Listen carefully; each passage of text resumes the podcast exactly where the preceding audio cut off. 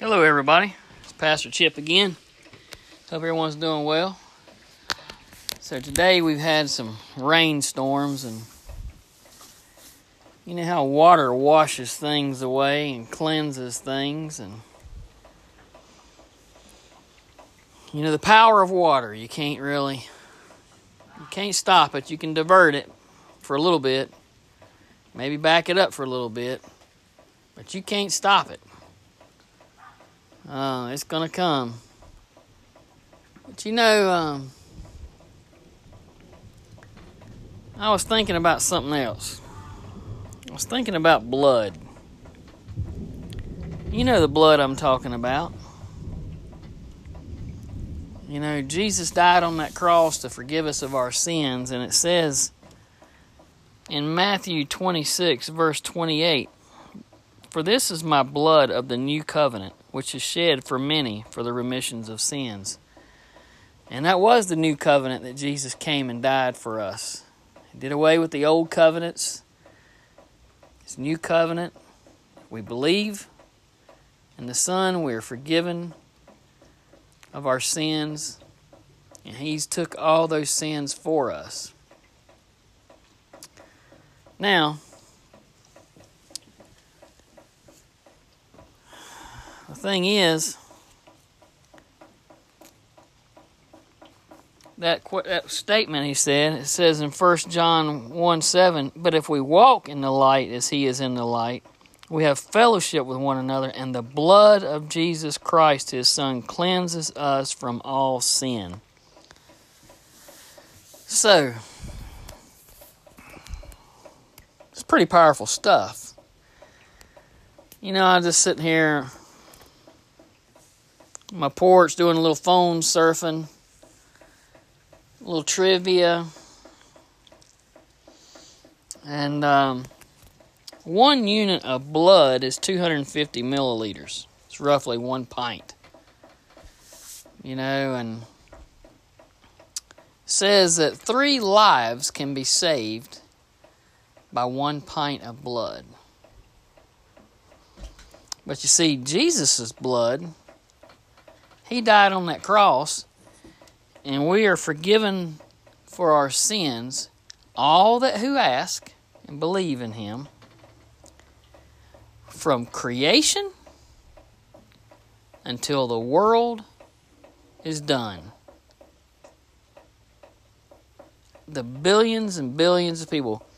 So right now, I looked up a thing on the computer. World population is in excess of What is it, seven trillion eight hundred eighty-two million? It just keeps on clicking. But I mean, that's a pint. That's one pint that covers, that gives three people life. But the blood of Jesus Christ, which is a human being, He poured out His blood on the cross, has covered sin from creation to the end of the world, which is millions, trillions, billions of people that have lived, coming and going, will live, have lived. It doesn't stop. It never stops. But if that blood covers everything, that's some pretty, pretty powerful blood, if you look at it in the literal sense, right? So let's look at a little numbers I, I found. A red blood cell appears as a biconcave, and they're about seven point two microns in size. So a red blood cell is about seven point two microns in size. What's a micron? seven point two microns equal zero point zero zero zero two eight three three four six four five six six nine inches of an inch. Man, zero point zero zero two zero point eight three of an inch if you just keep it that minimum. That is tiny, tiny. That's just one micron. That's one blood cell. And think about it, you spread all them blood cells out. Like I said, it covers from creation to wherever. It, it wouldn't go that far. It's it couldn't go that far. But just to give you an example on how far those little inches can be stretched out, the circumference of the earth in inches is one trillion five hundred seventy-seven million seven hundred twenty-seven thousand. I'm sorry. One trillion. Yep, five seventy-seven, seven two seven, and three hundred six inches. And divide that by one micron.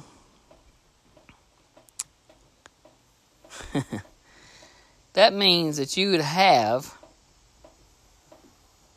Forty trillion seventy four two seventy four nine eight four eight seven five point seven six of blood covering just the circumference of the world. Just the circumference.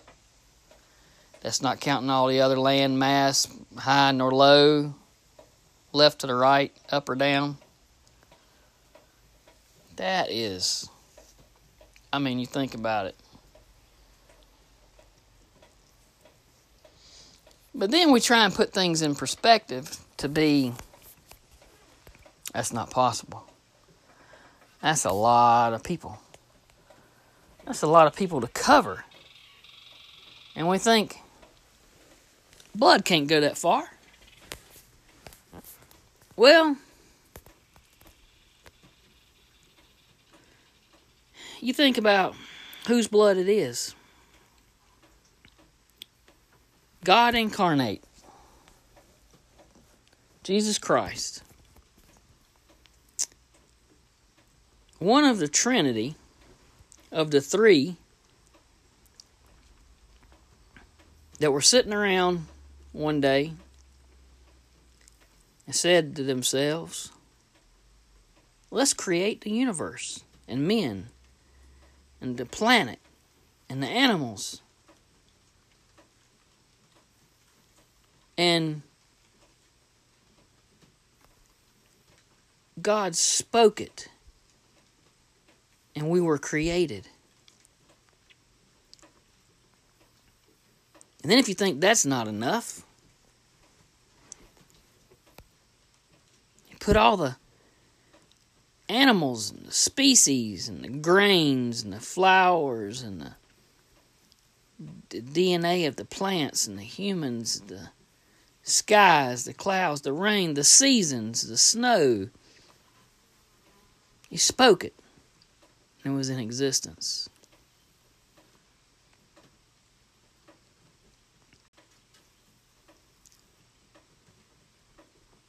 And then if that's not enough,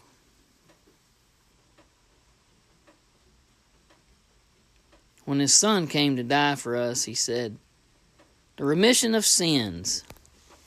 He didn't say the remission of the sin of murder or the remission of the sin of adultery or rape or lying or cheating. He said the remission of sins. Just like God is from the Alpha and the Omega, so are our sins from beginning to end. Remission of sins. All of them. It's all forgotten. If you believe in Jesus. And you say, that's not possible. But more likely, most people say, I can't be forgiven. I can't forgive myself.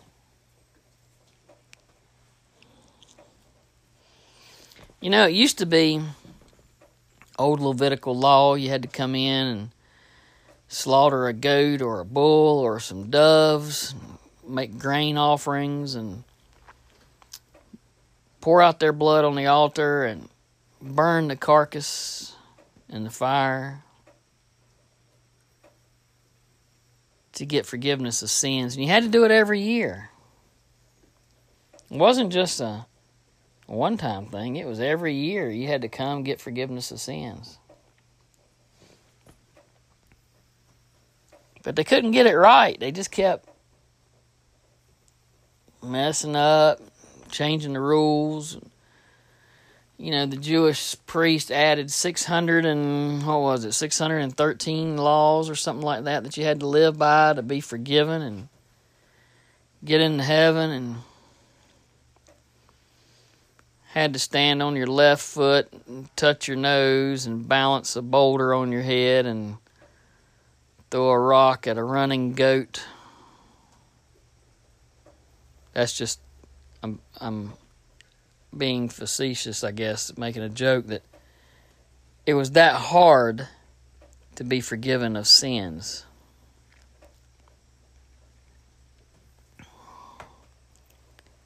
God said, I'm tired of it. I'm tired of everybody adding to my things and making it more difficult than it is. And they can't even live with what I've given them without messing it up. They keep adding and changing and taking away and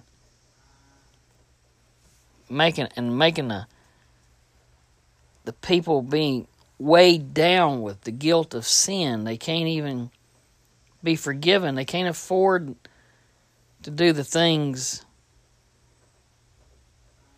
that the priests are levying on them. So what does he do? He sends Jesus.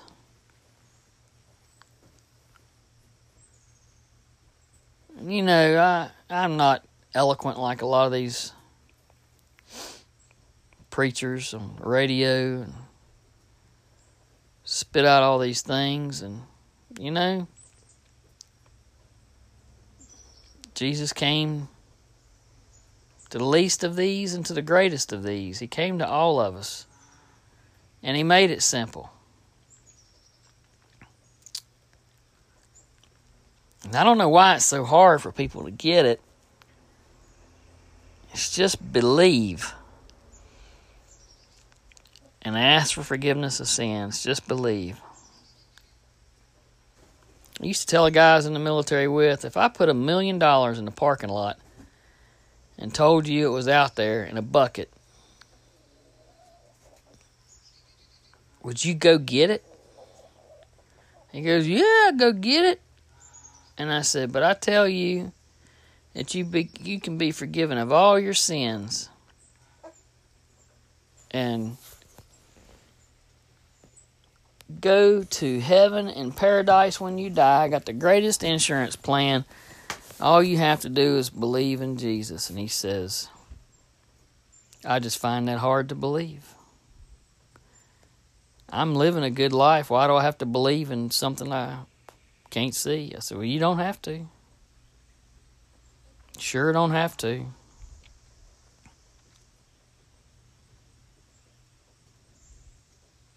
But that's our world.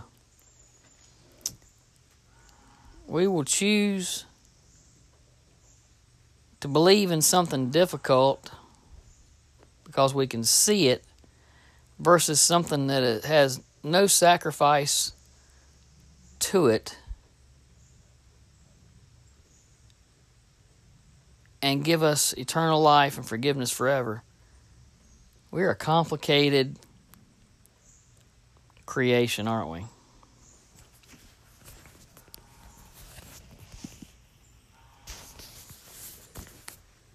But you know, for me as a pastor and talking to people, and it, you know, it said, let our light shine. And all I can do is tell you what God has done for me and what he continues to do for me and the actual miracles that I have seen and experienced as recent in the last five years, six years. The things that cannot be explained in no other way than they are of Jesus and God. And it just makes me want to have more of it. It's like it's like a good old pecan pie. Who can eat just one slice, right? I just want more and more of it. And, you know, that's the way it is. I just... I just want everybody to have the same thing that I have. The, the love of Christ, the forgiveness of sins. You know, it's getting so I, I can't even stand to hear some people argue. When I hear them argue, I just, what is it worth? What will it gain you to argue and fight with your brother or your sister? You will do a lot more to let your light shine and say, you know, I'm sorry. Love you. Didn't mean to pull out in front of you. Didn't mean to hit your car. Didn't mean to whatever. What can I do for you?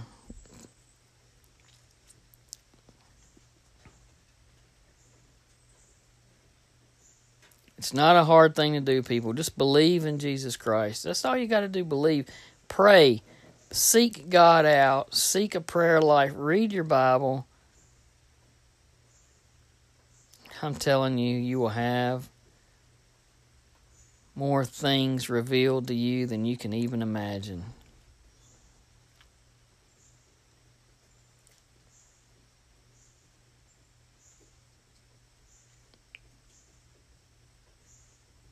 I don't know what else to say. The ones that truly have it, know it, and they've got it. And if we could just touch you on the hand and let you see what we see, it would be amazing. But we can't do that. You've got to experience it on your own. It's called the Holy Spirit. You've got to repent of your sins and ask the Lord to come into your life. And I pray that all of you will do that. I pray, I pray, I pray. If we just get some of that in Washington, our government, the world could change. So pray for our leaders. Pray for our country. Pray for your families. Pray for your loved ones. Pray, people. And this is Pastor Chip. Thanks for tuning in. God bless. Everybody be safe and keep the prayers coming.